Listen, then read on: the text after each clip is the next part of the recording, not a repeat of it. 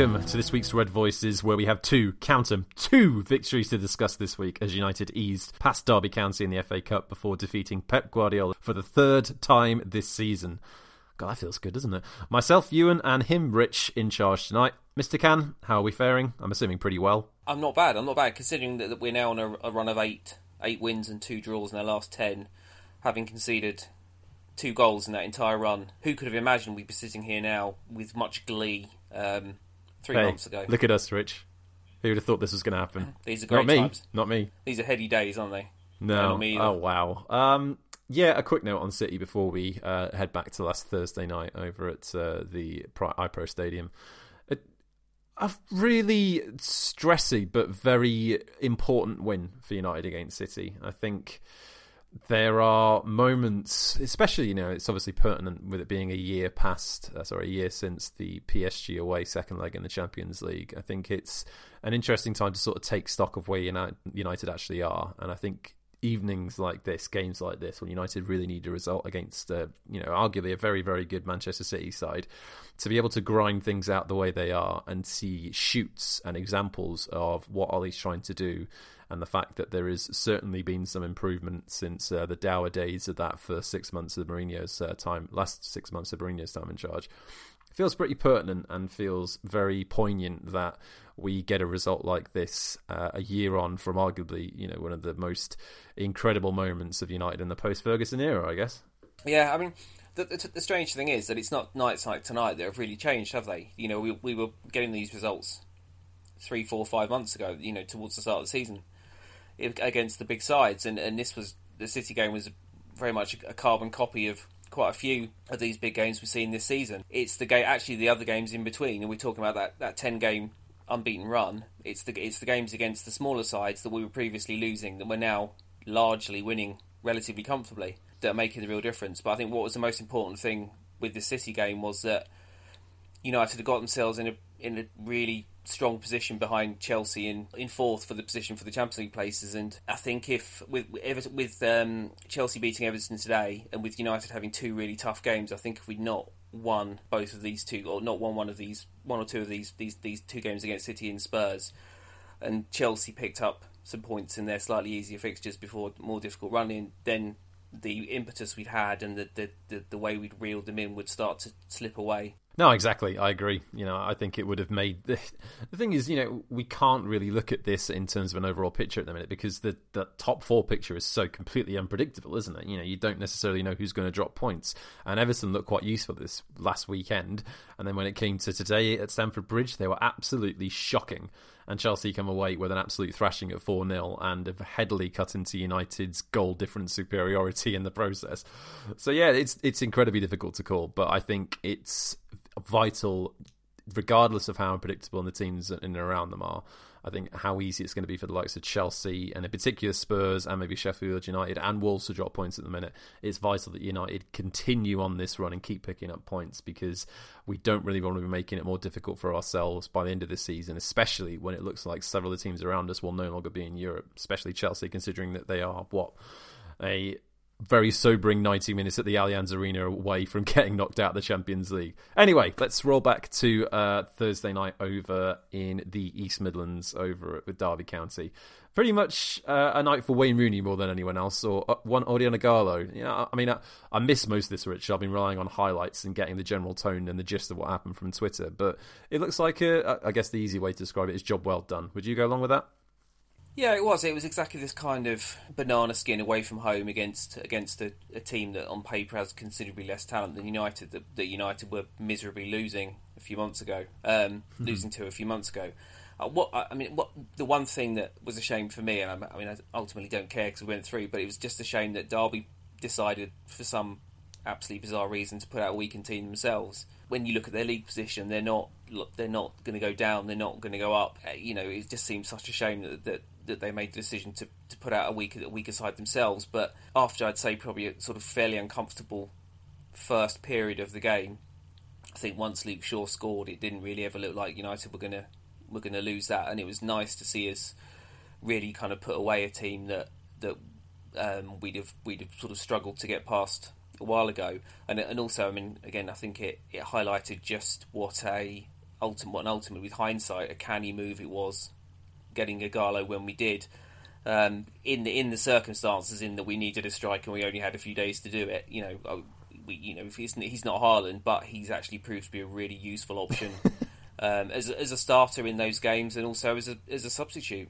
No, exactly. Um, I think getting goals in those manner in that manner as well is vital to United at this stage. You know, I think he does offer us something different than the likes of Dan James and Martial and Rashford and Greenwood as well can offer us because he is going to be a consistent presence in and around that penalty area, and he will do a lot more of the sort of the nitty gritty work that the other players aren't necessarily predisposed to doing and you know he graphs you know i mean that's one thing that you can certainly give that man in his check column you know you look at the way that he toe poked, I guess is the best way of describing that first goal that he got, United second. And he was wise enough to the rebound after a fairly decent first shot. After I think it was Mata set him up for the third, his second in the second half, and blasted the rebound into the top corner and the roof of the net, which was an excellent sealing of the victory as well. And you know, I think you know, jumping ahead to City, obviously we've got a bit more to discuss on this Derby game first because you know, somewhat enjoyable and somewhat important. He came on this evening and provided exactly what United needed in the sense that he could hold the ball up and gave us something of an outlet. We actually had an out ball for the remaining sort of 10 minutes or so that he was on the pitch. And at that point, was City not necessarily piling on the pressure, but dominating possession. That was really vital, wasn't it? Mm. Yeah, it was. I mean, th- there were there were periods in the second half whilst City didn't necessarily create a bundle of really high quality chances. It, it, it did look an awful lot like the second half against Liverpool at Anfield. Uh, beg your pardon, against against Liverpool at Old Trafford, um, with United kind of sinking backwards towards their own box and, and kind of just desperately defending. And Dan James, at times, provided a, a quite handy handy outlet up front. Although his his decision making on the ball is still very quite naive. You know, as I guess as you'd expect for a guy who with with so so little experience. Um, so yeah, I mean, I, would have the only, my only criticism, Molly, and it's it's very mild because because ultimately he's just been City two 0 um, for the third time this season, so he wins. Um, but I'd have perhaps brought Ighalo on slightly slightly earlier because mm. you could see immediately when he came on the effectiveness that, that he had at keeping that ball up, up the top and yeah. and then even threw in a little a little back heel maneuver, back heel Megs maneuver for the uh, prior to the McTominay goal. Yeah, he did. We'll, we'll get to that in a little while as well, but.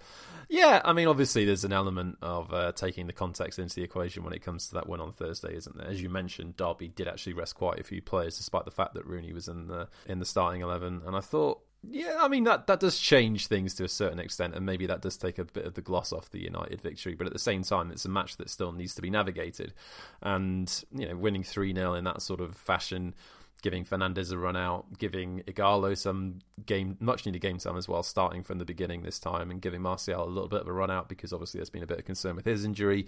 You know, you couldn't really ask for more. I heard Luke Shaw another good game, uh, somewhat fortuitous with that uh, opening goal, but uh, yeah, once he actually nailed that in, and after a slightly rubbish yellow card earlier on the game, he seemed to settle, and United seemed to settle as a result. It's been interesting since Fernandes has come in, and I know we, we his his impact at the club has been wide ranging, and I know there've been a lot of sort of puff pieces in the papers this week about the, the significance of his arrival and the the way that his attitude and all the things he's done. But but one of the things that's notable is the kind of on-field relationships that he's built up with a few players, and I think one of those in the Derby game that you saw was with Mata. And I think when when they played together, and uh, you can play, you, I mean, I don't think you could have played them both together tonight, but no, no, no. In, in an away game against a side where you want to be creating and you you need to take the impetus, I thought they brought the, they brought the best out of each other, and I think it was it was it Watford. I think Mata played started against Watford as well, didn't he? If I'm if I'm right, that's the second time I think uh, they've played together. We really got an awful lot more out of Mata than we had previously,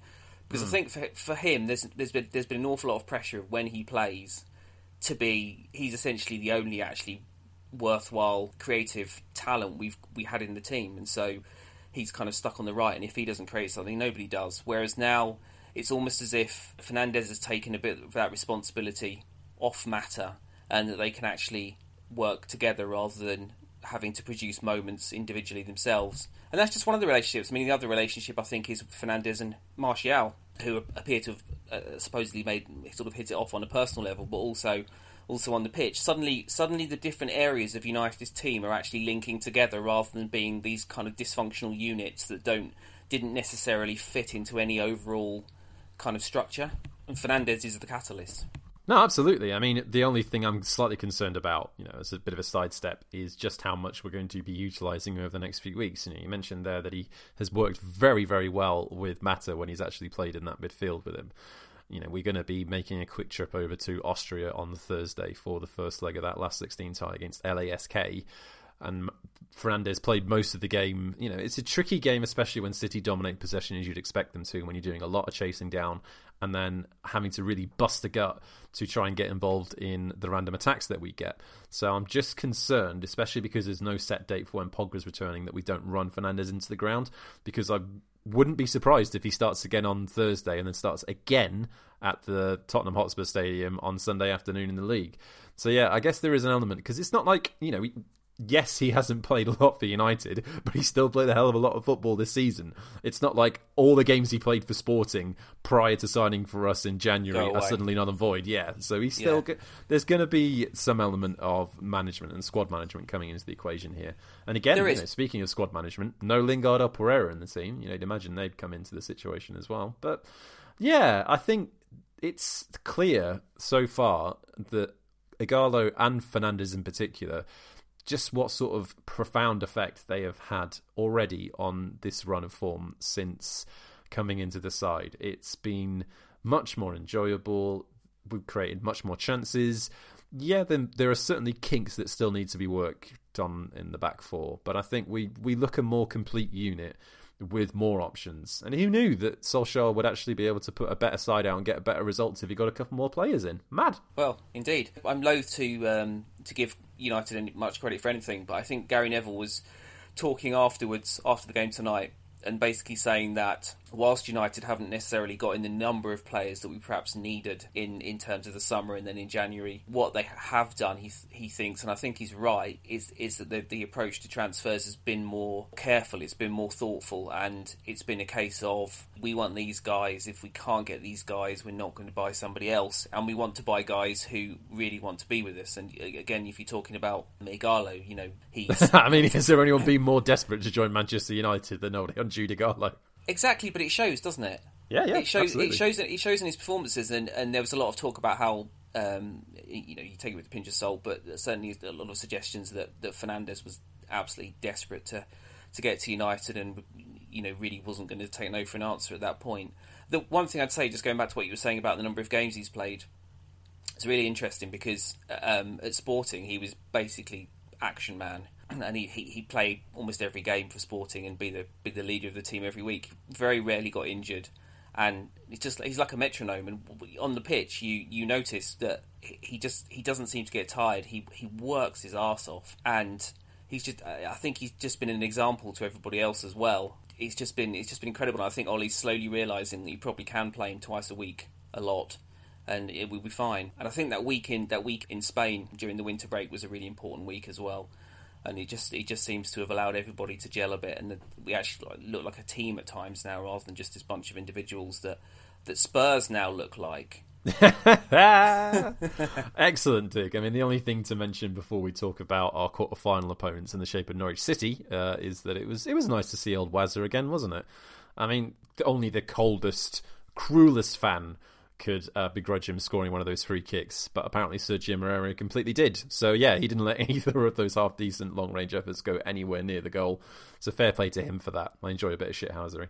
But yeah, um, you know, it's always nice to see Wayne. You know, I think absence over the last several years, knowing that the problem is the wrong word, but knowing that he isn't a United player and it isn't causing us issues in terms of our team selection and how he's playing, it's nice not to have that anymore. And I'm sure when he retires, if he ever fancies a job as a club ambassador, or if he just returns, if he's just doing punditry, he'll be welcome with open arms. You know, and he fully deserves that for the commitment yeah, that he so gave to the be, club yeah. over the years. And that, that, you know, it's a nicer way to remember him now, not playing for us these days, to be quite frank. But yeah, still lovely to see him.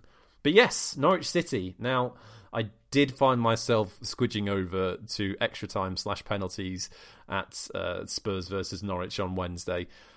I mean, number one, an amazing penalty shootout. Number two, what a hilarious game.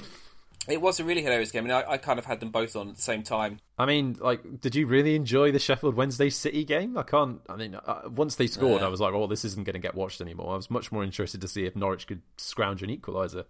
Yeah, exactly. Yeah, um, and uh, certainly, you know, Spurs were ahead in the first half and probably just about deserved it. But the way that they, the way that they retreated, the way that they just reverted to nothing in the second half against the team at, ho- at home who they should really be certainly beating and, and, almost certainly dominating the majority of the game was, was very, very familiar. It reminded me an awful lot of um, Celta Vigo in the Europa League in Mourinho season one, or, or quite a lot of other other games under Mourinho at home against teams where we should have been taking the impetus and didn't. I mean, that, that the Celta game was almost the carbon copy of this game in that United were the better side for the first half an hour or so, took the lead, and then just regressed to box-minded cavemen and um, were very, very, very lucky not to get turned over. You know, the difference in, in Spurs' game was that Norwich did score a goal, which had absolutely been coming for about 25 minutes. Mm-hmm. And yeah, I mean, it was it was just hilarious. It's it, it's just really it is really interesting watching another team and seeing everything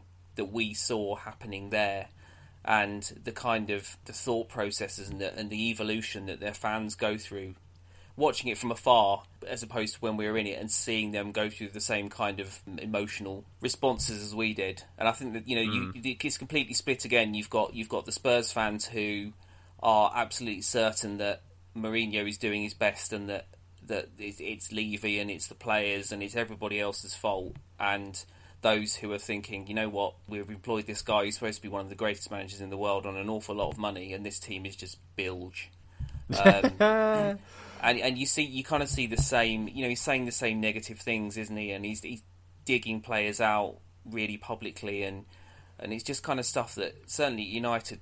Nobody, none of the players really responded to, and you know he did the same about Ndombele this weekend, and, and it's just it's just really interesting. But Spurs, but Spurs do look exactly like what United did for a very long period under under Mourinho, and that that Norwich thoroughly deserved to get through in that game. And uh, given that, that um, Tim Krul is the penalty meister. They're literally the, the, the most specialist penalty saver in, in humanity. Well, to be fair, if you spend that much time coming off your line before the penalty is actually taken, you're going to save a fair few. Well, you are, you are. I mean, but you know, who, da- who dares getting wins. away with it, Rich? Who, who dares wins? But there you go. Um, exactly. Yeah. If if the referees don't stop it, um, I was almost watching it and thinking it doesn't really matter who we play here because I, am not afraid of. And this famous last words. I'm not. I wouldn't be have been afraid to go to Spurs playing like they are now in the next round of the cup. At the moment, I'm not, afraid to go to Norwich in the next round of the cup, which is a really strange and unusual feeling, isn't it, for us? Given that really any any away game looked like some insurmountable hurdle that we, we couldn't possibly overcome, or, or that we had a very very slim chance of overcoming for a very long time. Yeah, the difference is, uh, you know, I think number one, going over to Carrow Road, I think United will still absolutely approach that game against Norwich with the greatest of respect. You know, it, it's a fantastic opportunity for the club to get to an FA Cup semi final. You know, Wembley trips have not been flowing freely ever since 2013. So I'll certainly enjoy that trip should we be able to get past Norwich. And it's, it's a massive game. And I think the difference is over this last month or so with this set of results, when it comes to looking at games like this with our current abilities and, and looking at the players available to us, you just feel a little bit more confident than you would have done several months ago. You know, it, it, the difference is somewhat startling in some ways when you think about the fact that we clearly have more weapons in our arsenal and we've only added two players into the equation. You know, Martial has come into the equation with Rashford injured and he keeps scoring big, big goals, which is absolutely huge for him and it's huge for the team. Fernandes is making that attack tick far better. Ighalo gives us another option off the bench.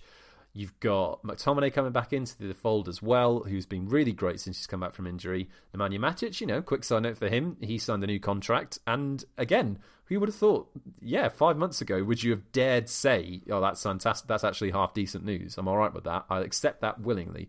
You know, there is more of a danger about Manchester United now.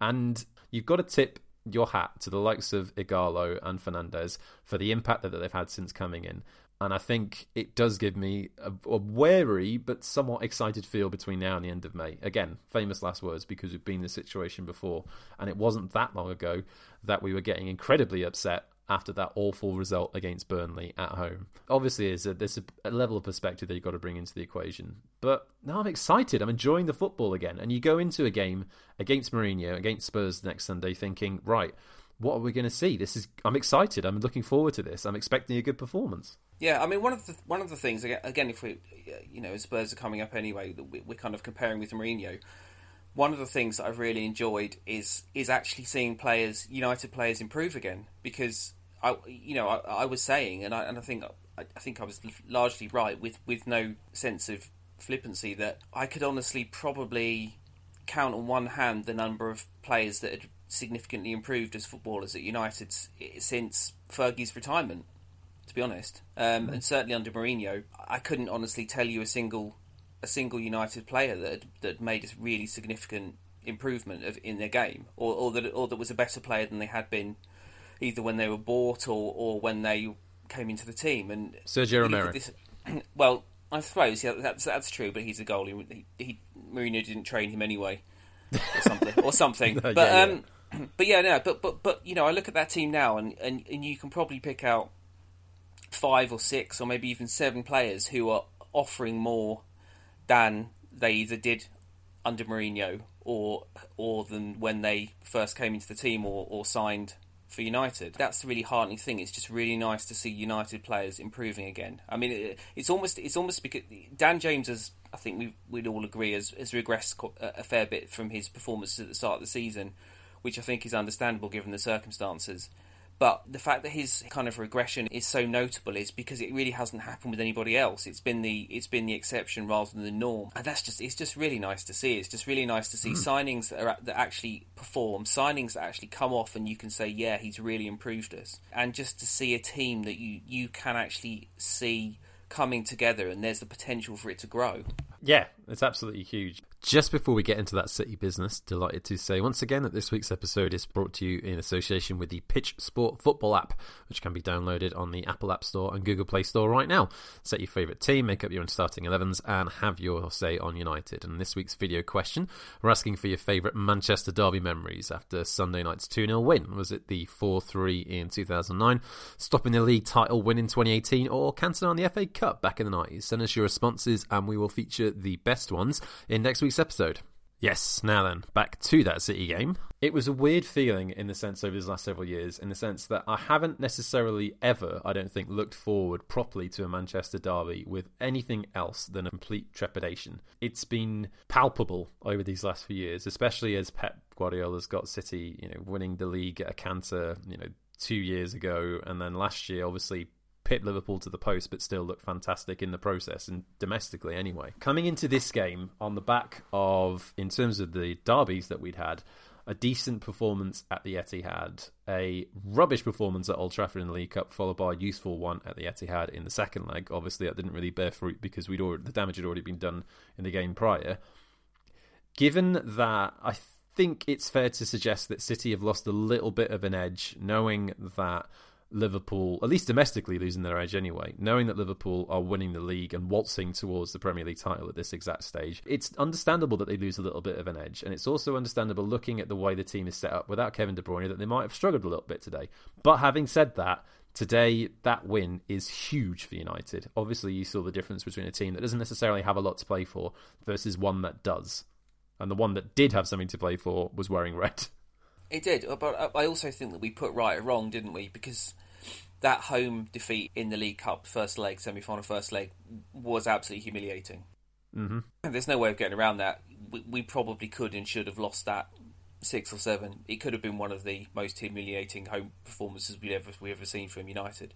So to go from there to here, where we've, I, th- I would say, I think deservedly beaten City today, even if City mm. dominated possession and, and territory. I think that United created certainly as many good high quality chances as City did. And I think it all it also just showed the way the team's developed and also the difference that Bruno Fernandes makes because we went from a counter attacking system uh, to not have Rashford and to still be able to pull off that counter attacking system and uh, effectively and win games using it is is quite impressive. And I think that Bruno makes that an awful lot of difference. And if you think you look at the influence that he had on the first goal today, there's no way on this earth that United would have tried that free kick if Bruno weren't a United player and and, and Andreas Pereira was being was standing over the ball. We just Yeah. wouldn't, would we? You know? No, no, no, not at all. I mean, you're talking about that first leg in the uh, the League Cup semi final. The huge difference between what we saw today and what we saw in that game was United were able to roll with that start, that first 15, 20 minutes.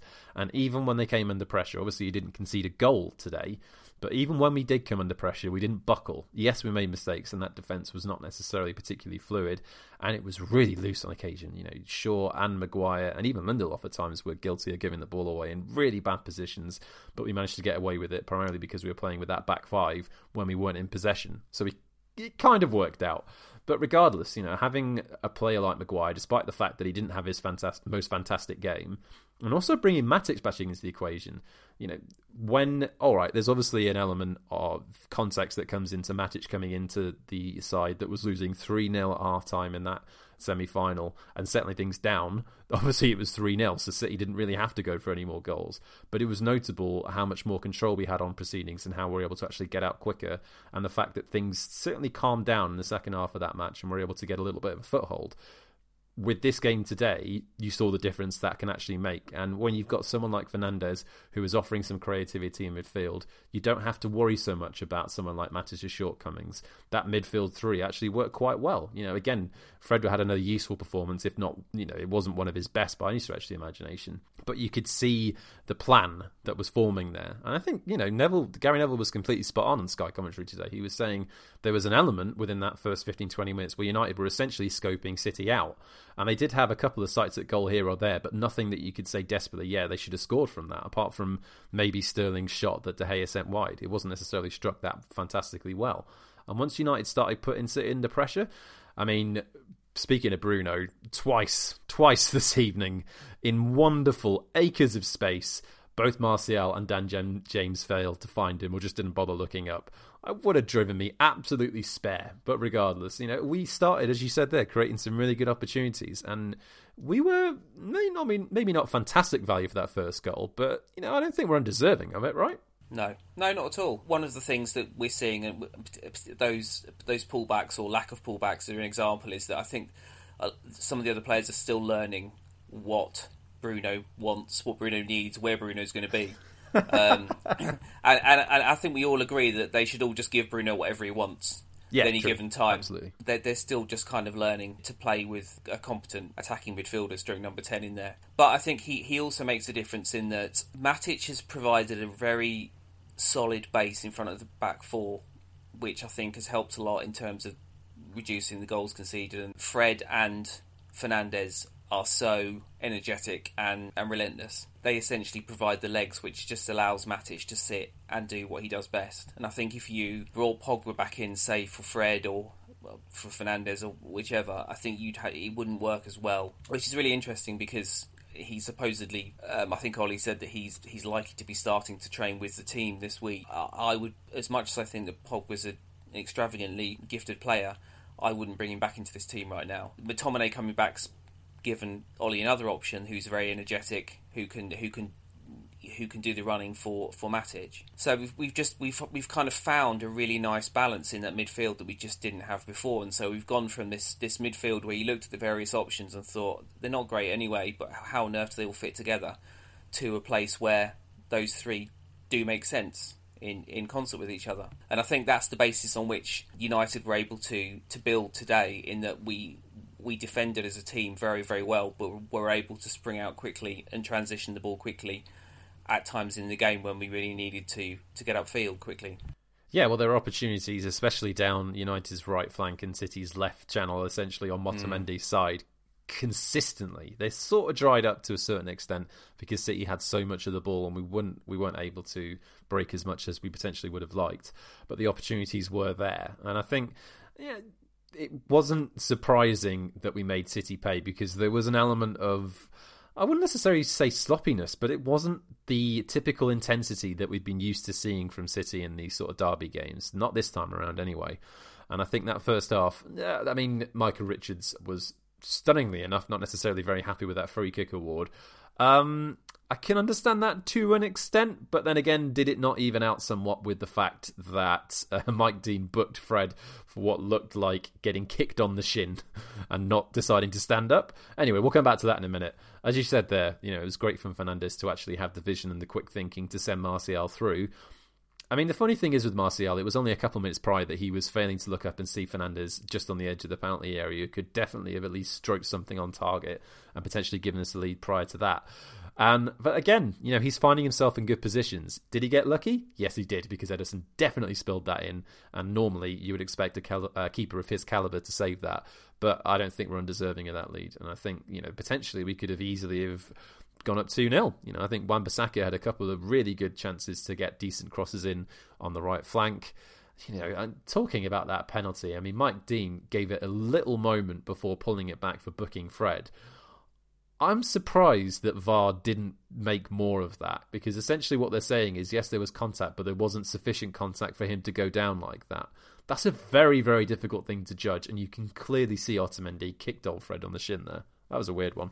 I think it's one of those ones where, as much as you've got technology, I think referees will all, and and by, by extension, referees who are operating the VAR will still be influenced by the degree to which the team that feels aggrieved or that feels they should be getting something has responded to it.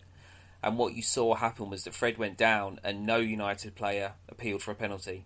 No, or or protest when he got booked either. No, exactly. You know, so it seemed it seemed certainly from their perspectives that, that there wasn't anything untoward had happened, and I think in that circumstance it's very very easy as a as a referee to just assume that the players know best. And I guess if you're if you if you're operating the VAR and you're sitting in a in a box however many hundred miles away, I'm sure there's a part of you that's thinking, well, look, I'm I'm this distance away and I've got the video, but I didn't see, I didn't see it close up in real time. And if none of the players are appealing for it, then perhaps in real time uh, uh, on the pitch it just wasn't a foul. I think if you know if United players had gone a bit bananas and were chasing the referee around, that would have put a bit more pressure on the VAR um, official to, to look into it. But it was mm. just I think it was just too easy a decision to make without any significant protest against against the call.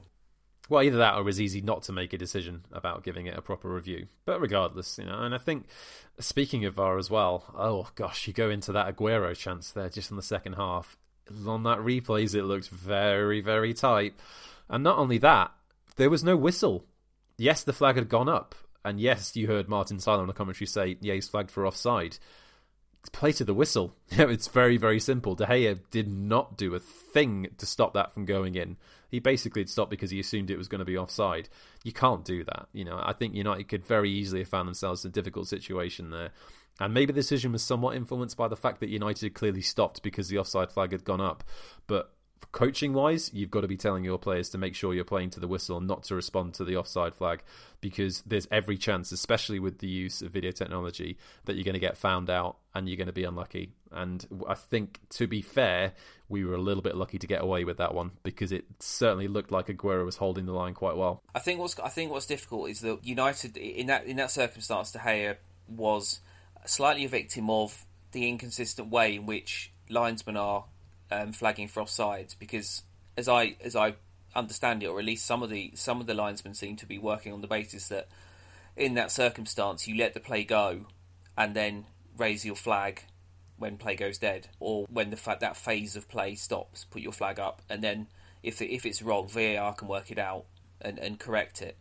Whereas the flag went straight up there for a call, which, as you say, when we saw it afterwards, must have been an inch or two in you know on or off. I think players, un- understandably, given it's the, the the the basis on which they've worked their entire careers, if they see the flag go up, you assume that's offside. And we, and we saw we saw exactly that thing happen at Sheffield United early in the season with Newcastle scoring when Sheffield United just stopped, and I think Jonjo Shelvey scored. So it, maybe that's just a little a little um, a little lesson that that United need to just have a word with De Gea and, and, and the rest of the back four and just say, look, you just keep playing with the flag goes up or not, and then we'll work. It could be worked out afterwards. Yeah, completely agree. And I think you know going into the rest of that second half, that was realistically, despite a lot of corners and a lot of pressure, that was probably realistically closest City got. You know, there was a a half decent cross. I think it was from Mahrez for Sterling that he wasn't able to get hold of, and then a decent save from De Gea that he did well to palm out into a safe, relatively safe spot into his penalty area.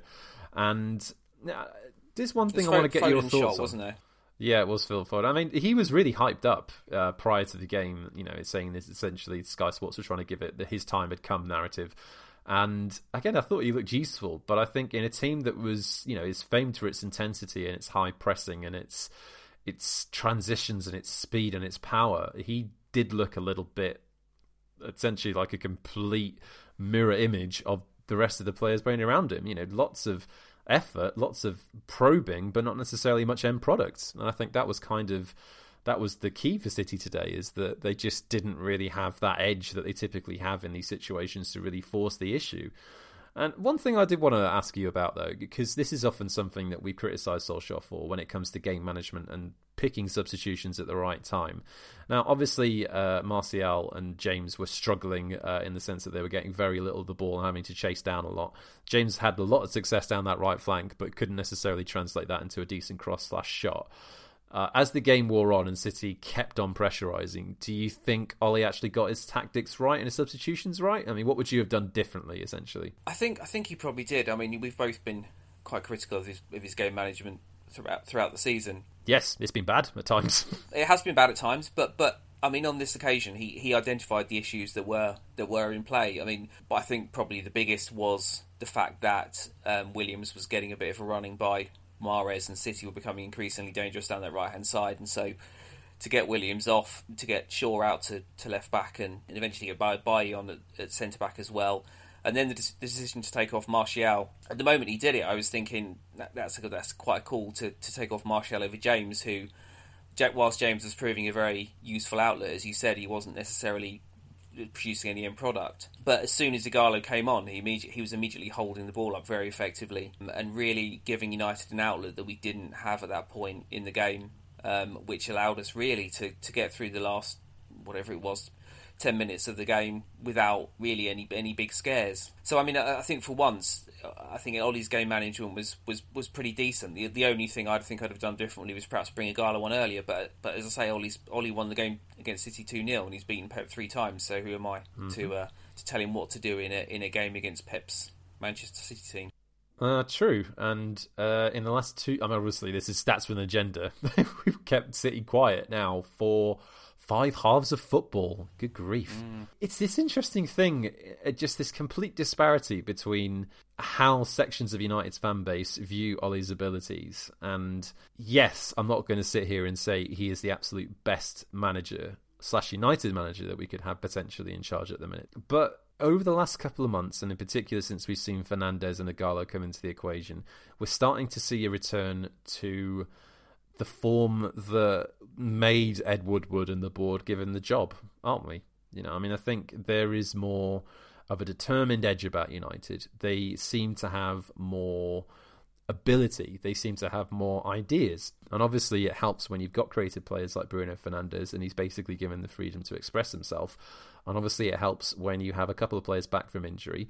And obviously, it helps when you've got people like Martial having excellent times in front of goal. But regardless of that, you know, it's difficult for me to not give any credit to Solskjaer with the way that this run has panned out, especially considering what we've seen this season. We've seen United stumble repeatedly, maybe not in the bigger games, because you know our record against the teams that are currently above us is not that shabby. You know, we've played seven games against the teams above us at the moment. So let's see: beat City both times, beat Chelsea both times, beat Leicester drew against Liverpool, obviously lost to Liverpool, and we got Leicester on the final game of the season. It's not a terrible record, you know, and considering obviously it's not the best league ever. I think there's an element to say that Solskjaer is obviously there's a limited approach to this, but he's taken what limited weapons United have got and he's maximising them. Obviously, it'd be better if we could be a little bit stronger in all departments and there could be a bit more fluidity but he's turned he's turning United into something of an effective side, at least for the time being, against somewhat you know quote unquote weaker opponents and teams that are purportedly on a much higher level than we are, and I think that deserves some credit at the very least. I'd like to think that he's learning. I mean, it's it's kind of one of the frustrations of the the last group of managers we've had since Fergie left is that essentially what you've got at the start is what you've exactly what you've got at the end. So none of them really adapted their approach or, or adapted the way they were they were coaching at any point during their, their time at the club. and ultimately that was the downfall because I don't think Moyes had the technical capacity to to adapt himself to any any beyond what he was. LVG was very, very, as you'd expect from a very, very experienced manager. He had his ways, and his ways were his ways, and they either they either worked or they didn't. But he wasn't going to adapt anything to to ch- to change anything. And then a Mourinho is Mourinho, and and United were stodgy at the start, and they were stodgy at the end, and Mourinho kept doing the things that Mourinho does. I think with Ole, we have seen a degree of evolution. I didn't necessarily think he had it in him. I don't know, but I, I wasn't sure that he would be able to to adapt, but perhaps that was me just being used to managers that don't adapt. No, I mean, you were right to be sceptical, though. And you talked about improving players as well. All right, Nemanja Matic hasn't been an absolute world beater, but he has certainly had an uptick in form and proved something over the last couple of months. Fred looks a little bit more like the player that we spent 50 odd million quid on, and he didn't. Um, I don't think under any point under Mourinho he looked anywhere near that sort of value of player. We had no idea why we brought him under Mourinho, was essentially the point I'm trying to get at there. And then, you know, Rashford's had his best season in a United shirt. Yeah, I mean, there's examples all over the pitch as well. You know, you see Luke Shaw has obviously had his sort of typical season where he showed in fits and starts that you can actually be quite a good defender slash left back. But there are examples with the likes of Mason Greenwood and Brandon Williams as well. Yeah, and McTominay as well. He was also starting to become a good midfield operator. You know, it's fair to say that. Speaking of good midfield operators, McSauce with yeah. a quite wonderful touch for the second goal deep into stoppage time. I mean, I've got to admit, even at that stage, you talked about the Liverpool game. When the clock was ticking down at that game at Old Trafford early on this season, I was still concerned. The difference was with this game against City, yeah, I was still a bit nervous, but I wasn't anywhere near as tense. And that second goal, the way it went in, second absolute howler from Ederson. But what a finish from distance as well. First touch, take it, take, take it first time like that. Great goal. Yeah, it was. It was. It was. A, it was a brilliant finish, and it was.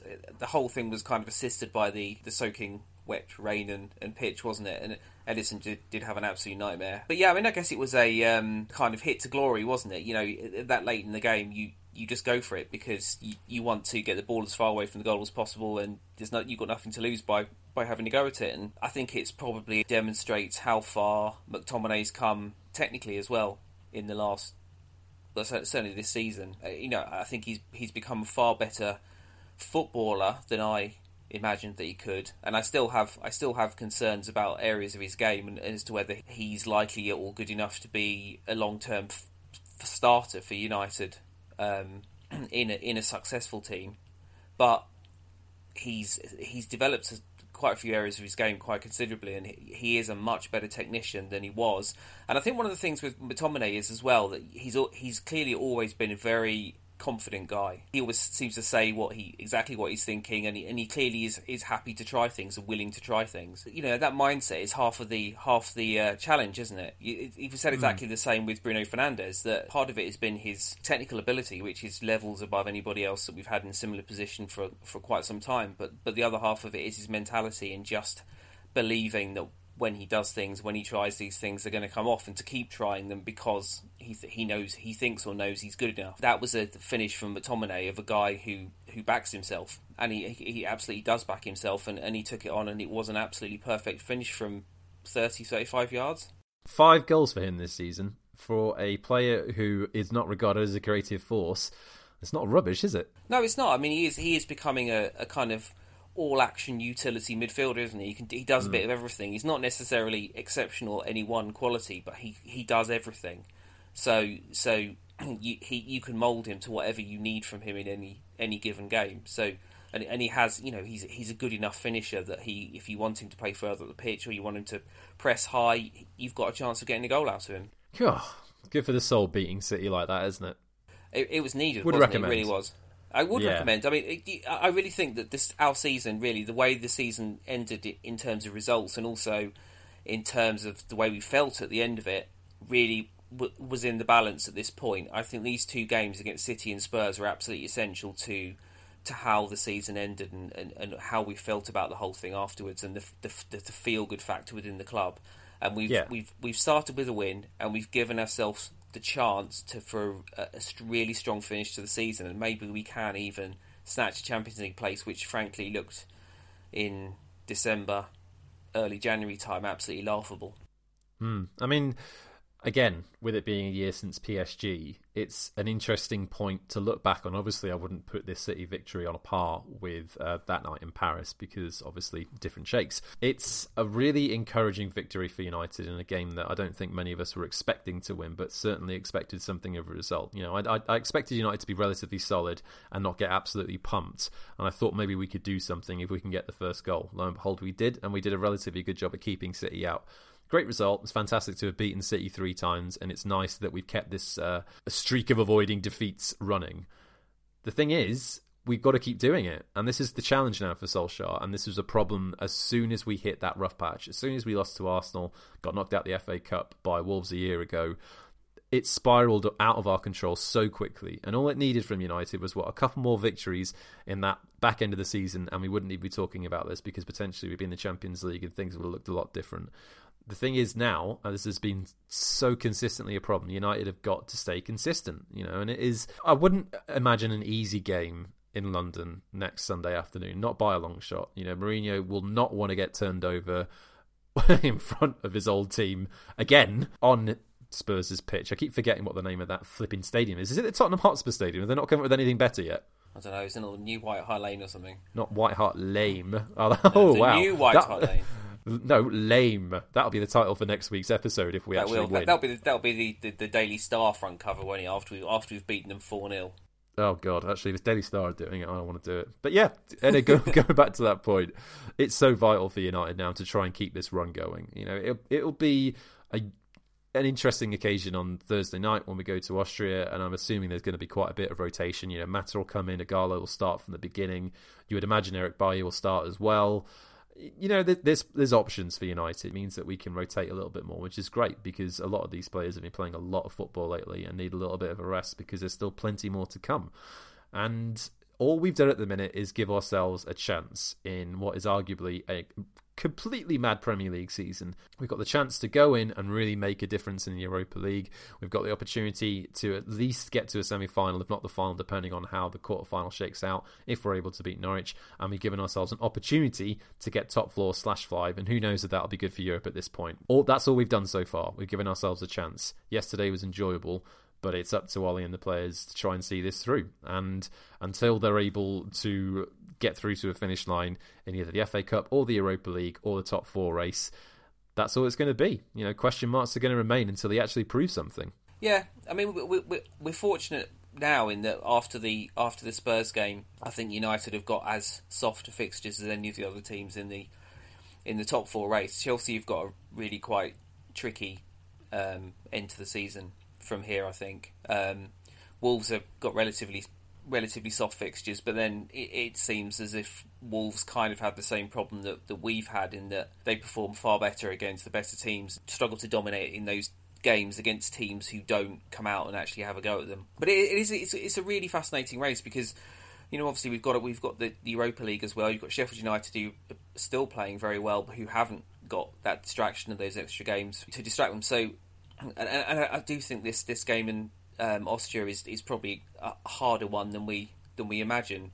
My my cursory research into into LASK tells me that they're currently above Salzburg in the Austrian league at the top of the league, and they've stuffed PSV this season and um, Sporting Lisbon and you know a few a few pretty good teams. So it's not one that United can afford to take lightly. So I think we're at a point now where the three competitions we're in, we can't we can't take any of the games lightly. So we've just got to keep going from week to week and trying to get trying to get through the next game or win the next game and just see where we end up. No, no, completely true. I mean, you mentioned there uh, Wolves have got a bit of a tricky, maybe not a tricky run, but they've certainly got some questions to be answered over the next uh, two months or so.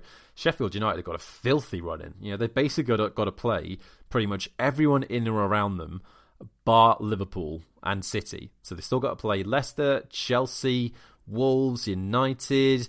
Uh, Arsenal as well in the FA Cup, I think. So they've got a rubbishy fixture that's coming up, which is good because they're still technically uh, got a game in hand over us and could leapfrog us in fifth should they win. Anyway, uh, should we round off with some Twitter observations and questions from our fine friends? Let's do it. Absolutely. Right, let's begin. Uh, Tariq Amir. It's nice when the opposition goalkeeper makes errors leading to goals, isn't it? Yes, Tariq. It really makes a change. Really makes a change from it being ours, doesn't it? yeah, man. I mean, I guess that it feels even sweeter to have got this victory today, especially after Chelsea pumped Everton. And obviously, there's a factor to take into the equation that Everton haven't lost at Goodison Park under Ancelotti. But it does it did at the time, especially prior to kickoff this afternoon, it did make me wonder about settling for the draw essentially and just how potentially difficult that could be come the end of the season. But it ended up mm. working out all right. So there we go. In all seriousness, the back three worked well, and bar that Sterling chance and marginal offside ball, uh, City didn't seem to create many clear cut chances. Yeah. Uh, at that James boy simply says, ARG. Yep, that's largely how I felt. Sound about right, yep. Uh, Adam Williams, uh, great game today. Do you think the back five could be effective against smaller teams as well? And has Luke Shaw found a home at centre back? He's been impressive there on multiple occasions this season. I like us with a, with with a four against against the, the sort of weaker teams at home, certainly at least. Um, yeah, I think it's too subservient to give a back five. At Nazanto, how much do we love Bruno now? Mate, I loved him as soon as he signed for us, so you know. He's great. I mean, he he's been great since the first minute. Did you see him shush Guardiola? I, I did. I didn't see it, but I did. I did hear about it, and I, am I'm, I'm very pleased. I, I loved the um, the bench actually when the second goal went in. They, they they went to the bench and they showed kind of showed the reactions, and he and Martial went absolutely batty, and then were like jumping up and down in each other's arms. Uh, I think there's a real a real bromance developing there, isn't there? I concur. Yeah. Uh, Alex Wormall, didn't Ighalo do well when he came on? He really did. Lovely back heel to set Fred up for the pass that wasn't close enough to James to actually make a chance. But obviously, uh, Ederson did his thing, so that was nice. Yeah, yes, I, am enjoying Odion Ighalo at the moment, and I hope mm. he he just keeps this run of form up. You know, I don't think this is the thing with Ighalo. I think this thought process should be mirrored by United's players and United's fans. Yes, it's been an all right couple of weeks, but we haven't proved anything yet. Ighalo, I'm sure, would like to start thinking in, in his in a dream scenario that he might actually get offered maybe a year contract with United at the moment, but he can't it be thinking that me. far ahead. It, I mean, it wouldn't shock me. It's a very United thing to do, and we could probably get the deal done for relatively cheap. But there's still plenty more games to play. There's still plenty more to prove. So far, we haven't done enough yet. And I think Ighalo has come in and certainly gone past expectations to an extent in the sense that he's scored, you know, three useful goals, but we need a bit more. And I'm looking forward to seeing him provide that with any luck. Andy McCoy, Ole 3, Pep 2. How many other managers boast a positive record against Pep with such a sample size. No, well, I mean, imagine imagine Ole being your bogey manager, or or, or often your. I mean, basically Lampard and uh, and, and and Guardiola have both got to mull over that, haven't they? Is that when the, when the season comes to a close and wonder why exactly Ole's got the Indian sign over them. Uh, and Darren Greer follows up from that with how many managers have beaten Pep three times in a season? Not even none. Jose managed that when he was good. No, no, I don't think they have. I, I, I, they were saying during the game today actually that Pep's never lost seven games in a season, uh, in a, in a league season, which he has, which he has now, and two of those were against Ole. So yeah, rah. So rah. They've only lost one less league game this season than we have. Yeah, incredible, really, isn't it?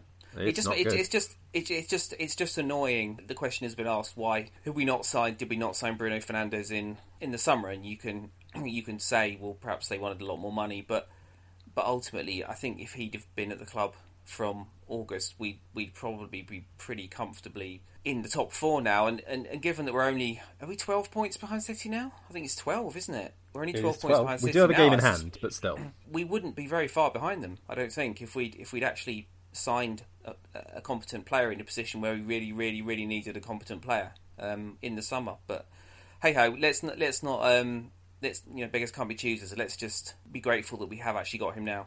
Sure. Uh, Ian Byrne, will we win two trophies and finish third? No, I think that's probably a bit much. But, um, but, I, but I do I do have hopes that we can achieve at least one of the three things that, that we're still in at the moment. And, and, and, two months ago, I wouldn't have had any hope at all. So that's yeah, that's exactly. really signs of, of, of, of, improvement. Sure, we're giving ourselves a chance in each of the yeah. competitions and each of the goals that we've still got left to try and achieve this season. Last of the night from Siddharth Srikumar. Uh, Ole's record in big games is clearly not a coincidence at this point. Rashford, McTominay, Fred have come on in leaps and bounds under him. Shaw, Martial having their best seasons at United. Signings have generally been shrewd despite Glazonomics. Is Ole, low key, quite good at his job? I think he's getting a lot. He's get, he's improved at his job. Certainly. I yeah. mean, I, I, I'm I'm in a position now. I was I was I uh, have been at points quite close to saying, look, I just don't think he he can do this. But I, I don't am... think you've been quite close to it at points, Rich. I think we both said it, recorded it, and then released it as an episode. Yeah, well, we have. I mean, I've never, I've never felt in the same way as Mourinho. I, I was absolutely set on Mourinho going for a very long time. Yeah, and I've yeah. never, I've never felt that like, completely committed to the idea of Ole going. I just felt that it got to a point where it wasn't, wasn't really sustainable for him to continue if, if results were as they were. And really, the United season may have depended on it. But the reality is that he's dug himself out of that. And ultimately, if he gets in the Champions League this season and or wins a cup competition, I, I can't honestly say that I think he deserves to be sacked and, and for someone else to be appointed. And I, I'm kind of in the position now that I'm just happy to see where it goes. And if he if, if he keeps this up, then I've no issue with him being manager of Manchester United next season. No, I mean if he picks up a trophy, either one, and gets us into the top four, it's going to be impossible to get rid of him. And I think with the way things have gone over the last couple of months, I'm sure this is a lot closer to the season that Solskjaer envisaged. And I think that there are certainly tactical imbalances and deficiencies that Solskjaer has when it comes to really trying to p- plot a route through a variety of teams. I think big game management, that's generally been all right. Yes, there have been problems. Yes, he's made substitutions late on and all this sort of stuff. I think on the whole, he is getting at the moment a lot more right than wrong. We've not always been able to say that during the course of this season. And again, you mentioned that w- wouldn't it have been great if we got Bruno through the door uh, back in September, August time? God, wouldn't it have been good if the Glazers and the board had properly backed him? You know, if we had signed a few more players, if we hadn't taken so long to pay for release clauses and the entirety of the funds for Wan-Bissaka and Maguire, got people in a bit sooner, you know, giving ourselves more options in midfield because that's really been the crutch of this season. That's the story of the season, isn't it? As soon as Pogba was out, we had nothing to offer creatively. And as soon as Fernandes comes in, as soon as they committed some money to a player with a lot of promise but with proven quality, albeit in a lesser league, he's come into this side and completely transformed it. We look dangerous, we look like we can score goals we look a lot less predictable than we did a little while ago. Whilst Ole's certainly got some deficiencies, and I think tactically he still has a fair amount to learn in order for us to fully get up to a level, you know, when we're challenging for you know Premier League or Champions League. And obviously, there's question marks over his ability to actually provide that. And I don't think anyone would be suggesting, you know, there's evidence so far to suggest that he can take United up to Liverpool's level at the moment.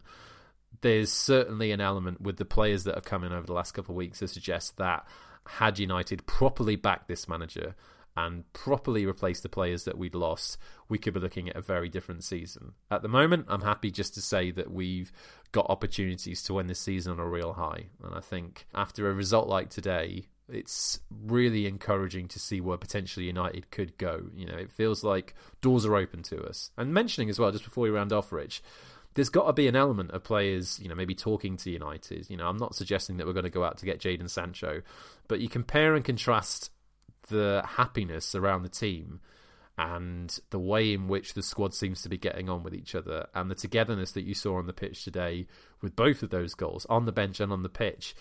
If you're a player that's thinking about maybe coming to United or hears that United are interesting, it looks like a much happier place to arrive at these days, doesn't it? Yeah, it does. Uh, one of the things that really surprised me was that um, uh, certainly if these if these figures are correct, that, that Fernandes is only on a basic seventy thousand pounds a week, which is about the same that Wan-Bissaka is getting, and I think similar to, to Dan James as well. And it just it ties in with this with with this idea that f- for me it must it must be it must have been dysfunctional for United to have a changing room with guys like Sanchez in, who was earning potentially up to half a million quid a week all, all, these guys at different sort of stages in their career, and it didn't really seem they all fitted together in any any sensible way. And so it just seemed to be a load of individuals in a really dysfunctional place. Whereas now we're seeing a team come together in a in a, in a functional sense in, in on the pitch, but also you get the impression that the changing room is a much more kind of egalitarian place. It's a it's a much more equal place. It's got a lot of good people in it. I think now a harmonious environment not just a harmonious environment, but a, but a, a, good a good range of personalities as well. A good group of people that obviously work very hard, are very committed. They're trying to improve. They're committed to what they're doing and what the manager's doing. And it, you know, you, you you compare last year where Mourinho had kind of burnt his bridges with absolutely everybody. So everybody at the club hated everybody else. You do get the impression that even when results were poor, all of the players were still behind each other and Ole. That makes a lot of difference, and pr- maybe and I, I don't want to, I don't want to tempt to any fate, but perhaps we're now seeing the benefits of that coming to fruition on the pitch as well, where where you've got a team who are all willing to work incredibly hard for each other in the pursuit of a, of a, of a collective goal, which is really what that's what Klopp has succeeded in doing at Liverpool. He he's galvanised a, a group of players, and there's no doubt in my mind that he gets far more out of the those players at Liverpool, the talent that he has at Liverpool, than he should be getting. It, it was it was Fergie's genius, wasn't it? Fergie's genius was getting absolute maximum out of every any group of players he had at any given time, and that's what Klopp's done. And you're kind of starting to see, in a low key sense, the same kind of all for one, one for all approach on the pitch that, that, that they had there. So I think the wider point we were saying earlier, all I want to see and all I've wanted to see for the last few years is a team that's moving in the right direction. And I think, as far as I'm concerned, as long as as long as I can see players improving, as long as I can see performances improving, and I can see what we're trying to do and where we're trying to go, I'm happy just to let it run. Because that's all we're asking for, really, isn't it? It's something we want mm. to get behind and we want to see a process. And I don't think we ever really saw that. Certainly didn't see under Moyes. I don't think we ever really came to pass under LVG bar about four games in in uh, February and March one season. Um, and then under Mourinho, it was just really kind of, even though results were better in the sec- in the second season, the performances were still incredibly stodgy, and it was still what are we doing? How have we got here? Because uh, we were actually not very good. So that's mm. all. That's all I want. You know, if we finish the season and I can really see see that, yeah, we're we're clearly moving somewhere, then I, I, I don't know. I think it would be unfair to not want to just let it run. No, exactly. Anyway, Rich, let's finish this off with some score predictions. Uh, LASK on Thursday, followed by Spurs on Sunday. Hit me up.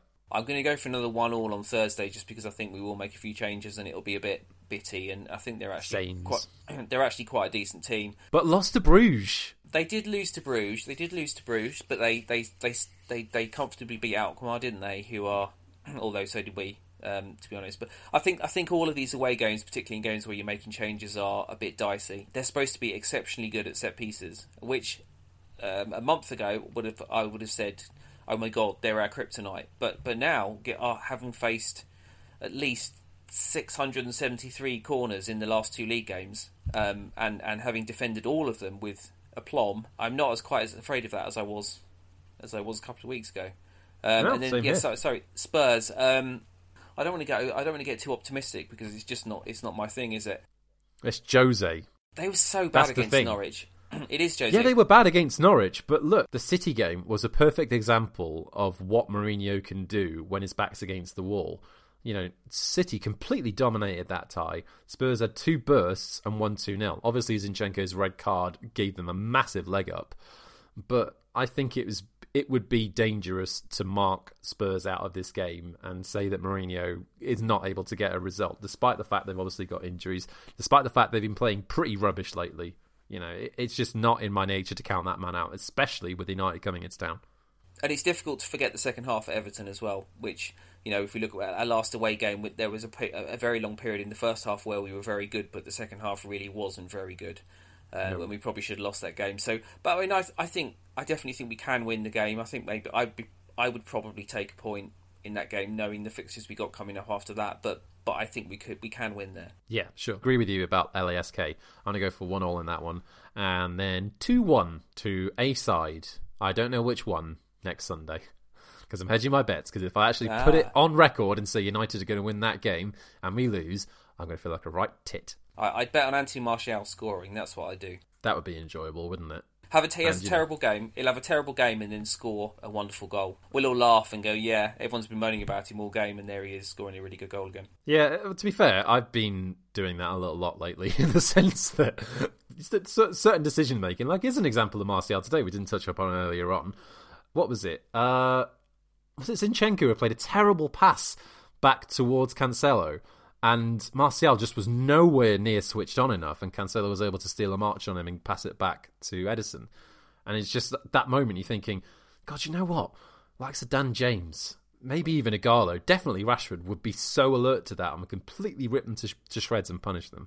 And then Martial still pops up with a massive goal anyway. So there we go. What do I know? Yeah, I think I think that's the thing, the, the, and it's been a benefit to us at the moment. That Even when he's having a really bad game, he can still he's still got the technical quality to, or and in fact the the desire at points. I mean, you know, for the for the, the desire for the header at Chelsea, um, mm. he you know he can always pick up a goal even when he's playing terribly, and that's that's not something United have been particularly good at for quite a long time, playing terribly and, and actually still delivering. So at the moment, you know, it's working, isn't it? Absolutely, yeah. Speaking of working, I think we'll down tools for the rest of this week, Rich. so we'll uh, we'll reconvene after Spurs next week. Cheers for your company, mate. No worries, mate. Guys, thank you as ever for joining us this week. And don't forget, you can get us all over Twitter should you so wish. You can find Rich at, at Rich Red Voices, me at, at you Ewan Lennox, the pod at Red Voices MUFC, and our blog can be found at redvoices.net. Don't forget Pitch Sport Football on the app and Play stores. Look out for this week's podcast and this week's fan video, which will be up later on today. And don't forget, you can also find the podcast on the Apple Podcast app, on Spotify, on SoundCloud, and Stitcher. Like and subscribe, review, all that stuff is hugely helpful and very, very much appreciated. And we will grab you guys after Spurs next week. Take care of yourselves. Bye.